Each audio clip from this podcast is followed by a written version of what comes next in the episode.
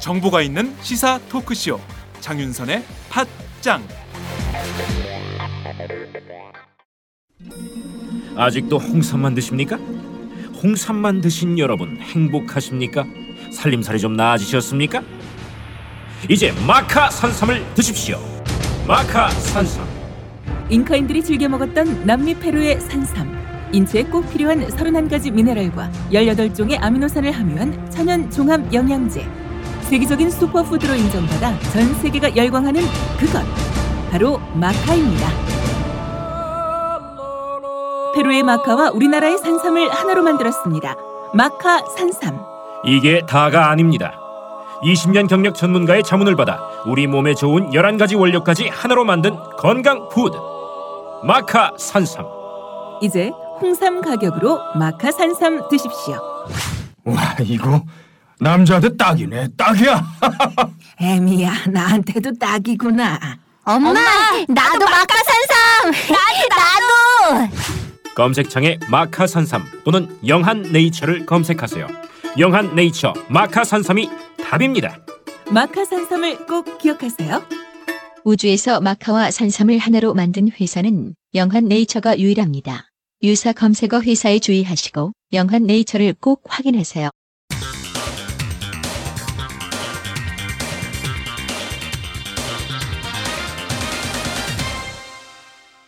전혀 다른 뉴스. 문재인 새정치민주연합 대표가 어제 안철수 전 공동대표를 만나 혁신기구 위원장직을 제안했습니다. 안 전 대표의 선택이 주목되는데요. 국회 나가 있는 최지용 기자 연결해서 자세한 내용 들어보겠습니다. 최지용 기자? 예, 안녕하세요. 네.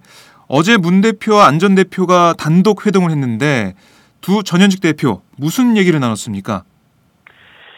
예, 어제 한 30분가량 어, 두 사람이 어, 단독으로 회동을 했는데요. 어, 아무래도 현재 당의 상황을 타개하기 위한 방안을 서로 좀 의견을 나눈 것으로 어, 알려졌습니다. 네. 뭐 특히 어, 문재인 대표가 이 혁신기구라는 용어로 이 제안했던 내용을 이제 안철수 전 공동대표에게 제안을 했고 안철수 공동대표가 그 어, 혁신기구가 정권을 가져야 된다라는 취지의 서로 양, 어, 양 두 사람이 모두 어, 동의를 했다라고 이렇게 밝힌 상황입니다. 네, 그렇군요. 안전 대표는 아직 뭐 결정은 안 한 거죠? 그 혁신기구 위원장을 맡을지 안 맡을지는요? 예, 결정은 하지 않았습니다. 다만 이제 좀 고민을 해보겠다 이런 어, 입장을 발, 밝혔는데요. 네. 이전에 그 뭐 이번이 뭐 그 문 대표 측에서 어 안철수 안철수 전 대표에게 이 처음 제안한 건 아니고요. 음, 어 몇 차례 어 그 측근들을 통해서 이 네. 내용이 전달이 됐고 안철수 대표는 어 아무런 권한이 없는데 들러리만 서진 않겠다라고 하면서 사실상 위원장직을 이제 고사한 것으로 이제 처음에는 알려졌습니다. 음, 어, 그러다 이제 문재인 대표와 어제 회동을 하면서 혁신위원회의 어떤 권한이, 어, 주어질 경우에는 네. 뭐, 위원장을 해볼 수도 있지 않겠나 이런 고민을 하는 것으로 지금 보여지는데요. 네. 어, 사실 뭐 하지 않겠다 해서 고민을 하겠다라고 이제 태도가 바뀌었다고 한다면 사실상 좀 긍정적으로 이것을 어, 수락할 가능성이 있지 않는가 지금 보고 있습니다. 네, 이 문 대표의 안전 대표를 향한 이 혁신기구 위원장 제안 이 어떤 분석이 가능할까요? 왜 이렇게 제안했다고 보십니까? 예, 지금 당 안에서 불거지고 있는 어 소위 뭐 개파 갈등 이라고 한다면 네, 문재인 대표를 이제 친노 어, 수장으로 이제 공격하는 어 이 일부 의원들 어 세력들이 대부분 이제 소위 말하는 비노 세력입니다. 특히 네. 어 대표적으로 김한길 전 공동대표와 박지원 전 원내대표를 들 수 있겠는데요. 이 둘은 약간 또 결이 다릅니다. 네, 어, 박지원 원내대표, 전 원내대표 같은 경우는, 어, 이 호남 쪽, 어, 세력을 중심으로 해서, 어, 이, 이 문재인 대표에게 이제 반기를 들고 있는 상황이고요. 네. 김한길 전 공동대표 같은 경우는, 어, 대표적으로 이제 과거 그 노무현 정부 때부터 그 열린우당 창당과 분당에서 시작된, 어, 아주 오랫동안 갈등, 이 이 친노 계열 의원들, 그러니까 소위 말하는 친노 계열 의원들과 상당한 갈등 관계에 있는 어, 사람인데요. 네. 어, 이런 것들을 좀 어느 정도 희석시킬 수 있는 어, 최적의 인물이 안철수 공, 어, 전 공동대표지 않나라는 어, 이 전망이 나오고 있습니다. 어, 작년에 이제 어, 김한길 공동 어, 대표 때 이제 두 사람이 이제 합당에 합의를 하면서 안철수 대표가 이제 당에 들어왔는데요. 네. 어, 안철수 공동대표는 차, 어, 유력한 대, 선 주자이기도 하지만 또 이 새정치연합에서 활동한 지 얼마 안 되는 초선 의원이기도 합니다. 그렇기 때문에 개파 색채가 약하고요. 네. 김한길 전 공동대표와 상당히 가까운 사이로 알려져 있지만 또 어떤 대선 주자로서 입지가 있기 때문에 어 김한길 전 공동대표 쪽에다가 이제 종속되지는 않는 음. 상당히 독립적인 어 세력으로 여겨지고 있습니다. 또어이 안철수 공동대표가 이 전 공동대표가 대선에 출마했을 당시에 그리고 또 신당 창당을 추진했을 당시에 상당히 이 광주나 호남 쪽에서 상당한 지지를 얻지 않았습니까? 그렇죠. 그렇기 때문에 어, 여전히 그런 지지가 유효하다고 한다면 현재 뭐 주승용 전 최고위라든가 박지원 전 원내대표라든가 이제 호남 쪽의 어떤 민심 또 어느 정도 수습이 가능하지 않겠는가라는 네. 어, 어, 해석이 가능할 것 같습니다. 그런 취지로 지금 안철수 공동대표 쪽에다가 이제 어, 이 혁신위원회 위원장을 제안한 것이 아닌가라고 지금 분석이 나오고 있습니다. 네, 뭐 소위 친노 비노 이 프로, 프레임을 어, 허물어뜨리고 그리고 안철수 공동 전 공동 대표가 가지고 있던 그 새정치 이미지 뭐 그거를 어, 그 구도로 가서 새정치 대 구정치 뭐 구도도 기대하고 있고 뭐 이런 여러 가지 어, 포석을 갖고 안철수 전 공동 대표에게 위원장직을 제안한 걸로 보이는데요. 네, 문재인 대표의 안철수 전 공동 대표를 향한 위원장직 제안 당내 분위기는 좀 어떻습니까? 이런 제안에 대해서? 예, 뭐 사실 어 혁신 기구 혁신 위원회의 지금 인적 구성이라든가 네. 어뭐 이 구성 방향이 이렇게 결정되어 있지 않습니다. 그렇기 때문에 아무래도 이 혁신위원회에서 무엇을 다룰 것인지, 네. 뭐 공천만 다룰 것인지, 아니면 뭐 사실 근데 공천은 지금 원혜영 위원장이 하고 있는 공천혁신위원회도 어 아직 기부로서 남아 있고요. 그래서 음, 아직 어떤 내용을 다룰지, 어떤 인적 구성으로 구성할지, 네. 뭐 이런 것들이 잘 나와 있지 않습니다. 특히 뭐 개파 초월 혁신 기구라고 이야기하고 있는데요. 그러면은 이 개파 초월이라는 건 개파에 속해 있지 않은 사람들이 들어온다는 것인지 아니면 모든 개파가 다 들어온다는 것인지 이런 것도 아직 불분명합니다. 그렇기 때문에 어 당의 위원들 그 의원들 중진 의원들도 좀 어떤 이 자신의 어떤 명확한 의견을 표하고는 있지 않은 네. 그런 상태라고 할 수 있겠고요. 아마 안철수 위원장이 위원장직을 이제 수락을 하게 된다면 네. 제가 방금 말씀드렸던 인적 구성이라든가 이 혁신위원회의 역할, 음. 어 이런 목적 이런 것들까지도 어 안철수 공동 전 공동대표 중심으로 아마 짜여지게 될 것 같습니다. 네, 안철수 전 공동대표가 위원장직을 맡은 다음에 뭐 혁신기구가 어떻게 구성될지 이것도 나오는 상황에서 아직까지 당내에서는 뭐 가타부타 얘기가 없는 것 같은데요. 자, 네네 그렇습니다. 네. 아, 예. 말씀 어, 주제를 좀 바꿔보죠. 당 윤리심판원에 제소된 정청래 최고위원의 징계 여부가 이르면 오늘 결정되죠? 예 오늘 그 윤리심판원이 지금 오전 10시에 네. 어, 소집이 되어 있습니다. 그래서 어, 오늘 뭐 최종적으로 결론이 나올 것 같고요. 오늘 정청래 최고위원도 소명 어, 이 윤리심판원에 참석해서 어, 자신의 입장을 좀 소명할 것으로 지금 알려져 있습니다. 네. 뭐 동료 의원들이 탄원서를 제출하고 정 최고위원 지지자들도 당사 앞에서 징계 철회 촉구 집회를 가졌던데 이 뭐 전망을 한번 해보자면 어떤 징계 결과 나올까 이것도 참 궁금한데요. 예 예. 전망 한번 해보죠. 예. 네, 뭐 어, 어떻게 딱 뭐라고 이야기할 수 없지만 일단 상식적으로 생각을 해볼 경우에는요. 네. 뭐 강경하게 징계를 요구하고 있는 이제 어 의원들이 있지요. 뭐 특히 호남 출신의 일부 의원들이 강력하게 징계를 요구하고 있는데요. 네. 사실 당원 당규에 따라서 징계를 한다 해야 한다라고 이렇게 얘기하고 있지만 당원 당규에 최고위원의 발언을 음. 어떻 그뭐 뭐랄까요 정확한 징계 원칙 기준 네. 또는 그런 징계 수위 같은 게 정해져 있지 않습니다. 말 그대로 윤리심판원의 재량으로 음. 하게 되어 있는 상태입니다. 그렇기 때문에 강창일 심판원장과 그 심판을 구성하고 있는 어 위원들의 판단이 결국 이 결정을 내리게 될 것으로 보이는데요. 네. 지금 뭐 상당수 의원들이 정청래 의원의 탄원을 요구했습니다. 그리고 어, 어, 정청래 의원이 이 사건의 빌, 어, 그 계기가 됐던 이 주승용 최고위원과의 어떤 그런 관계 문제도 어느 정도 해소가 됐고요. 그렇기 때문에 사실 지금 음 어, 일면 뭐 좀 징계가 나온다고 하더라도 네. 어, 다음 총선에 뭐 어, 자격이 제한될 정도까지 음. 어, 의 수준의 징계는 좀 무리지 않겠는가. 네. 그러니까 이게 뭐 물론 징계를 안 하면은 지금 징계를 요구하고 있는 쪽 인사들에서 반발이 있을 수도 있습니다. 근데 또 그렇다고 해서 징계를 하는데 정청래 최고위원회 뭐 최고위원직을 박탈한다든가 아니면 다음 내년 총선에 출마할 수 없게끔 당원 권을 정지한다든가 이 정도 수위의 음. 징계가 나온다면 아무래도 네. 더큰 후폭이 아, 예상이 되기 때문에 예. 징계가 있더라도 그 정도 선까지 가진 않을 것이다 이렇게 좀 전망해 볼 수 있겠습니다. 음. 지금 주승용 최고위원도 제소된 상태 아닌가요? 예, 뭐 지금 제소되어 있는 사람들이 상당히 많습니다. 아, 조경태 최고위원, 아, 조경태 전 최고위원도 네. 제소되어 있고요. 김동철 전 최고위원도 제소돼 있고 서로 약간 난타전을 벌이는 모습이라서요. 음.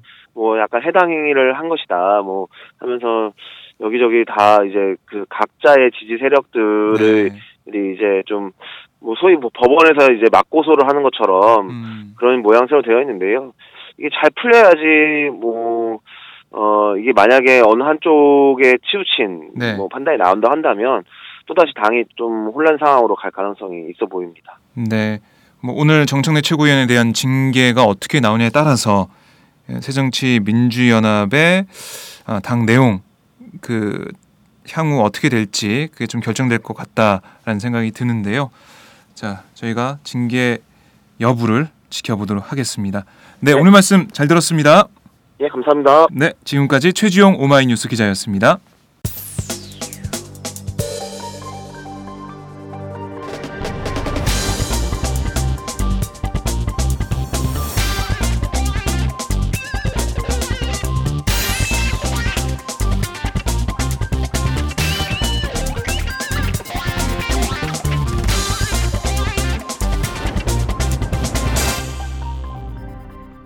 장윤선의 팟짱. 지난 18일 조윤선 청와대 정무수석이 전격 사퇴했습니다. 조 수석의 사퇴를 두고 여러 가지 해석이 나오고 있는데요. 청와대에 나가 있는 이경태 오마이뉴스 기자를 연결해 자세한 얘기 들어보겠습니다. 이경태 기자? 네, 안녕하세요. 이경태입니다. 네, 조윤선 정무수석의 사퇴 아, 좀 뜬금없게 느껴지는 게 사실인데요. 공식적인 이유가 뭔가요?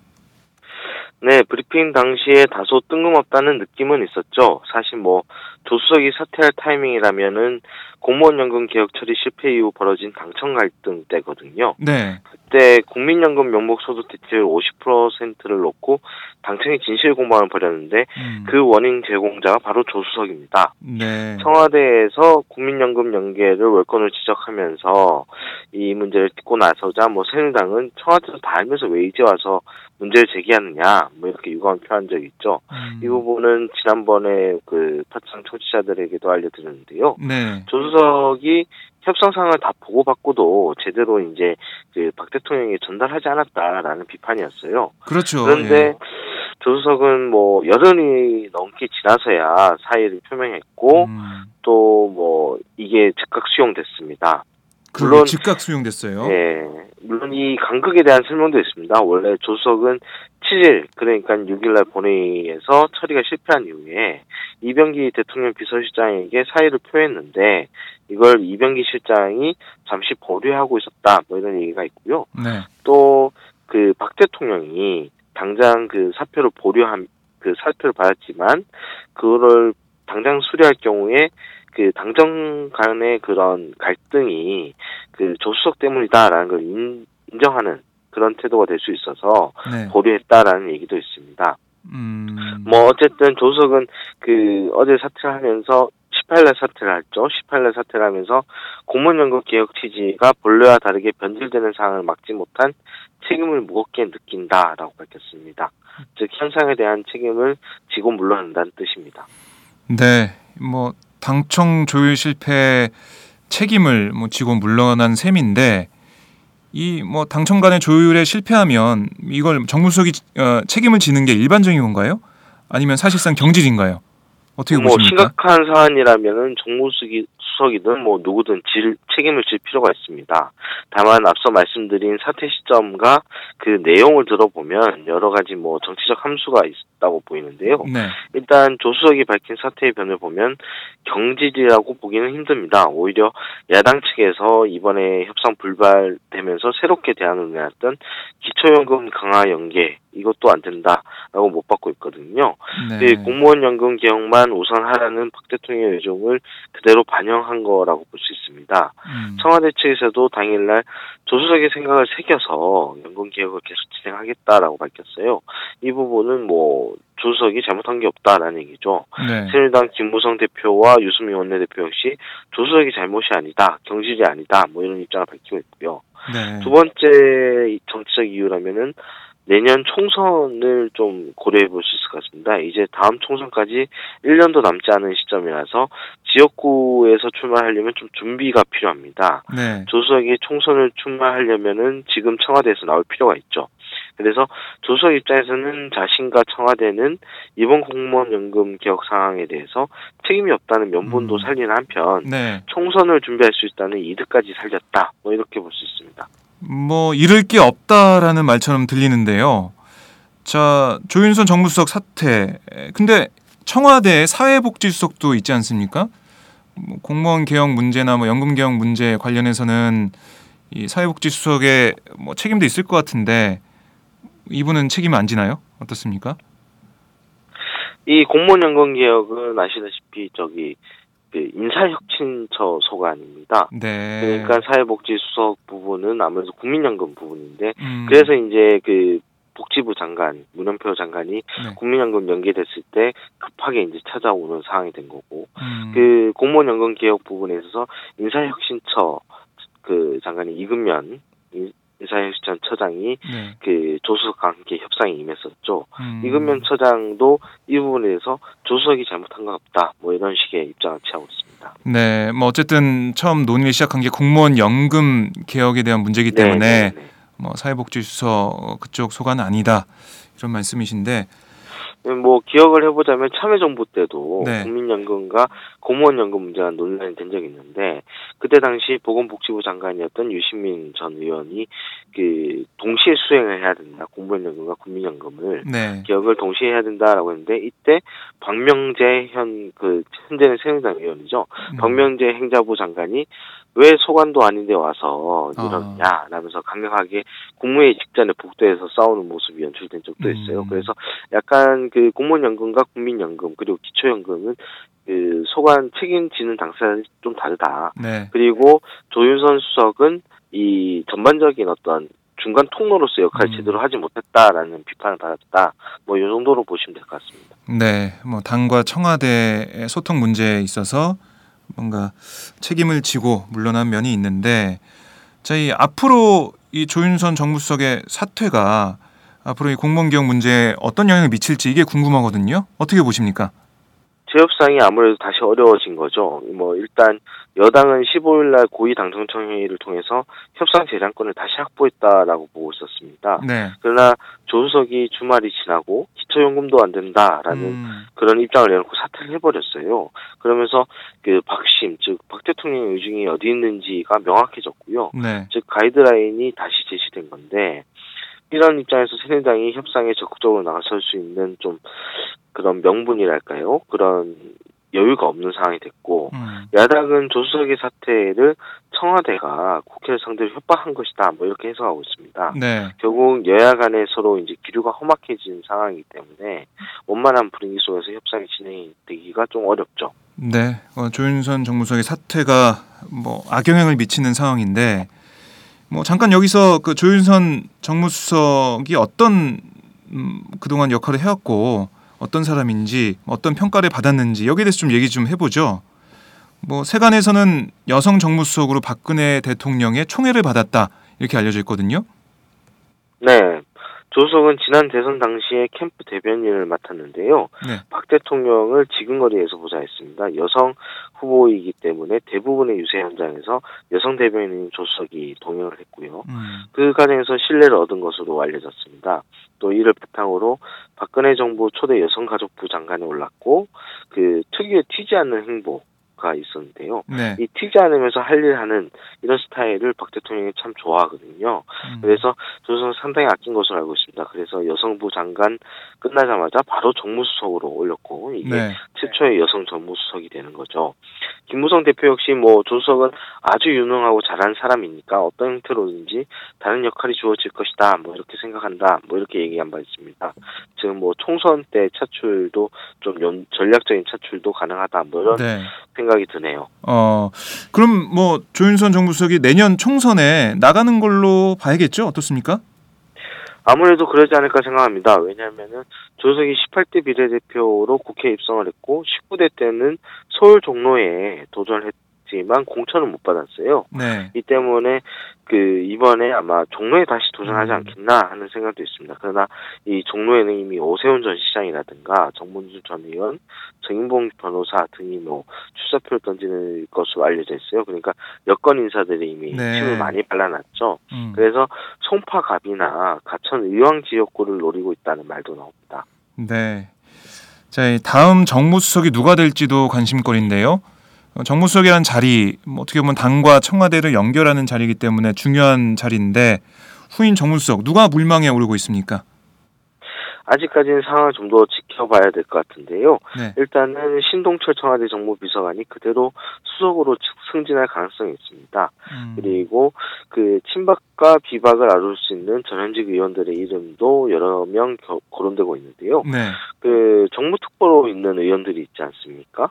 윤상현 그렇죠. 의원이라든가 김재원. 김재원 의원- 의원들이 네, 이들이 수석으로 발탁되지 않겠냐라는 추측도 나왔습니다. 그러나 이 가능성은 좀 낮은 것으로 보입니다. 총선이 코앞인 상황인데다가 그렇죠. 게다가 뭐 국회에서 과연 현직 의원의 정무 특 보 견임이 맞느냐 음. 뭐 이런 논란도 있거든요. 네. 그래서 이 부분은 좀 가능성이 낮다고 보는데 실제로 이름이 거론된 한 의원은 어제 제가 전화를 걸어서 이 부분을 물어봤는데 네. 일부러 지역에 내려와 있다라면서 발신 번호 제한이 걸려 있거나 네. 청와대 쪽 전화는 받지도 않는다라고 하더군요. 뭐 일단 이제 네. 총선이 코앞인 만큼 발목을 붙잡히게 된다 뭐 이런 인식이 있는 거죠. 아, 뭐 일부러 전화를 안 받는 그런 어, 상황까지 벌어지고 있는데 참 뭐 내년 총선도 나와야겠고 뭐 겸임 비판도 있으니까 뭐 의원들의 입장도 이해가지만 뭐 청와대 쪽 전화를 받지 않는다. 이건 참 어, 좀 그렇네요. 네, 여당 의원인데. 자, 이 주제를 잠깐 바꿔보죠. 어, 총리 선임 문제. 뭐 아직까지 총리 자리가 비어 있어요.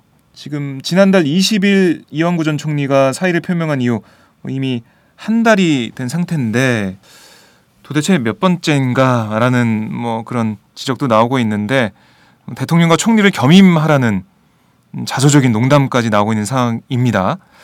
앞으로 이 총리 인선 문제 어떻게 풀릴지 누가 지명을 받을지 또 만약 선임된다면 최대한 얼마나 할 수 있을지 이런 것들이 궁금한데요. 한번 정리를 해주시죠. 네, 벌써 여섯 번째 총리 후보자 지명입니다. 그런데 정작 박근혜 정부의 총리는 지금까지 단 두 명밖에 안 음. 되죠. 상당히 역설적인데요. 네. 일단 이완구 전 총리가 사의를 표명한 지는 한 달이 다 됐습니다. 더 이상 믿을 수 없는 상황인 게 박 대통령이 6월 중순 미국을 방문합니다. 네. 이때 대통령의 빈자리를 채워야 될 국무총리가 없는 상황을 만들 수는 없거든요.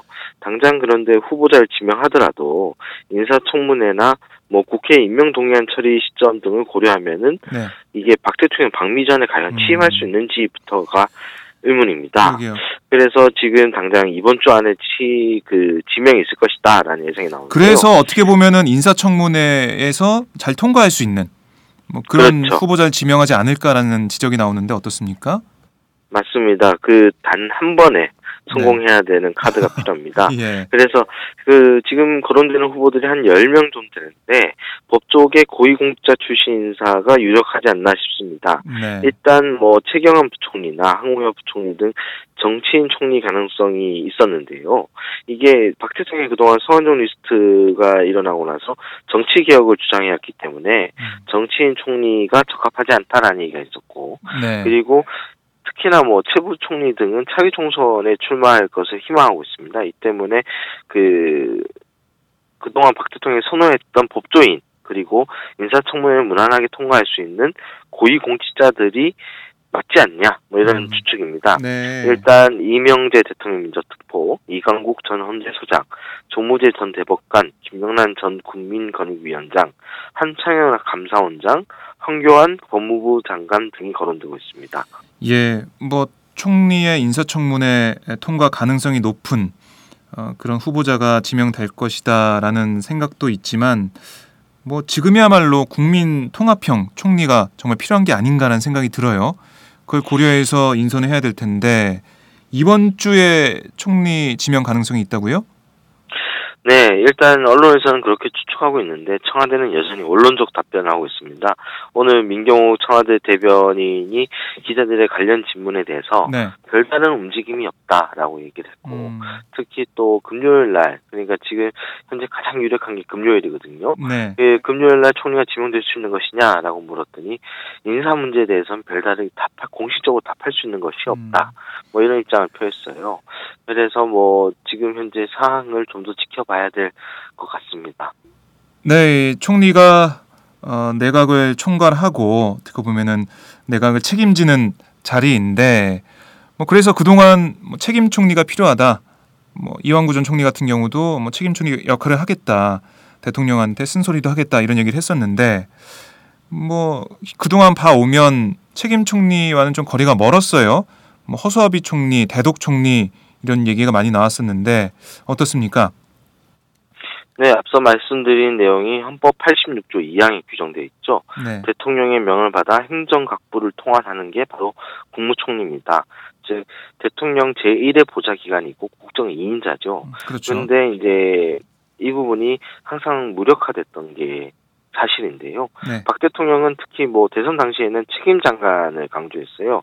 그에 따라서 당연히 총리도 책임 총리 의 필요성을 시사한 것이다 이렇게 해석이 됐는데 이 부분은 초대 총리였던 정원 국무총리가 계속해서 그 무력한 모습을 보여주면서 그 결국에는 존재감이 사라졌다 뭐 이렇게 볼 수 있죠. 근데 뭐 네, SNS상에서는 존재감을 확실히 발휘했어요. 뭐 메비우스 총리 뭐 이런 여러 가지 그런 이른바 짤 어, 이런 이미지가 유통이 되면서 책임감을 발휘했는데 이 어떻게 보면은 이 국정 수행 과정에서는 책임 총리의 그런 어떻게 보면은 존재감을 가시하지 못했죠. 네 맞습니다. 네. 그래서 이제 말 그대로 허수아비 같은 존재감이었는데 이게 사실 이완구 총리가 새로 들어오면서는 약간 좀 달라졌다 뭐 이런 평가가 있었거든요. 음, 네. 왜냐하면은 세월호 참사 이후에 국민안전처라든가 인사혁신처 같은 조직이 이제 총리 산하에 새롭게 신설됐고요. 음, 그리고 정치인 총리고 실세 총리니까 나름대로 힘이 있었다 이렇게 봤거든요. 네. 근데 이게 70일밖에 가지 못했습니다. 그래서 향후 이제 국무총리가 어떤 인물이 될지가 중요한데 네. 과연 이제 국무총리 역할이 위중해진 상황에서 그 박 대통령이 어떤 선택을 할 것인가가 음. 주목됩니다. 네. 이 총리 인선을 어떻게 하느냐, 뭐 그 모습을 보면 아, 박근혜 대통령이 앞으로의 국정을 어떻게 이끌어갈지 그 보일 것 같아요. 정말 야당과 시민단체, 뭐 국민들이 바라듯이 어, 국민 통합형 총리가 될지, 뭐 그야말로 뭐 정홍원 어, 전 총리 같은 어떻게 보면은 뭐 허수아비처럼 서 있는 총리를 지명을 할지 뭐 이런 어떤 총리가 지명이 될지 저희가 계속해서 지켜보도록 하겠습니다. 네, 오늘 말씀 잘 들었습니다. 네, 감사합니다. 네, 지금까지 이경태 오마이뉴스 기자였습니다.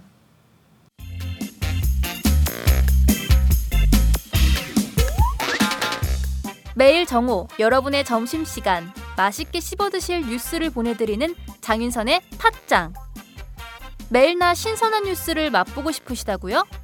보수 언론이 대충 훑고 지나간 뉴스 그 이면의 진실을 알고 싶으시다고요? 그렇다면 여러분의 곁에 장윤선의 팟짱이 있습니다. 좋아요와 구독하기로 응원해주세요.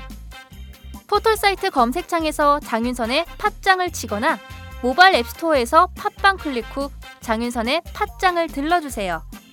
요거 재밌네 할 때는 과감하게 좋아요를 눌러주세요. 여러분의 꼼꼼한 사랑이 팟짱을 키웁니다. 장윤선의 팟짱 애청자 여러분 좋아요와 구독하기 꼭 부탁드립니다.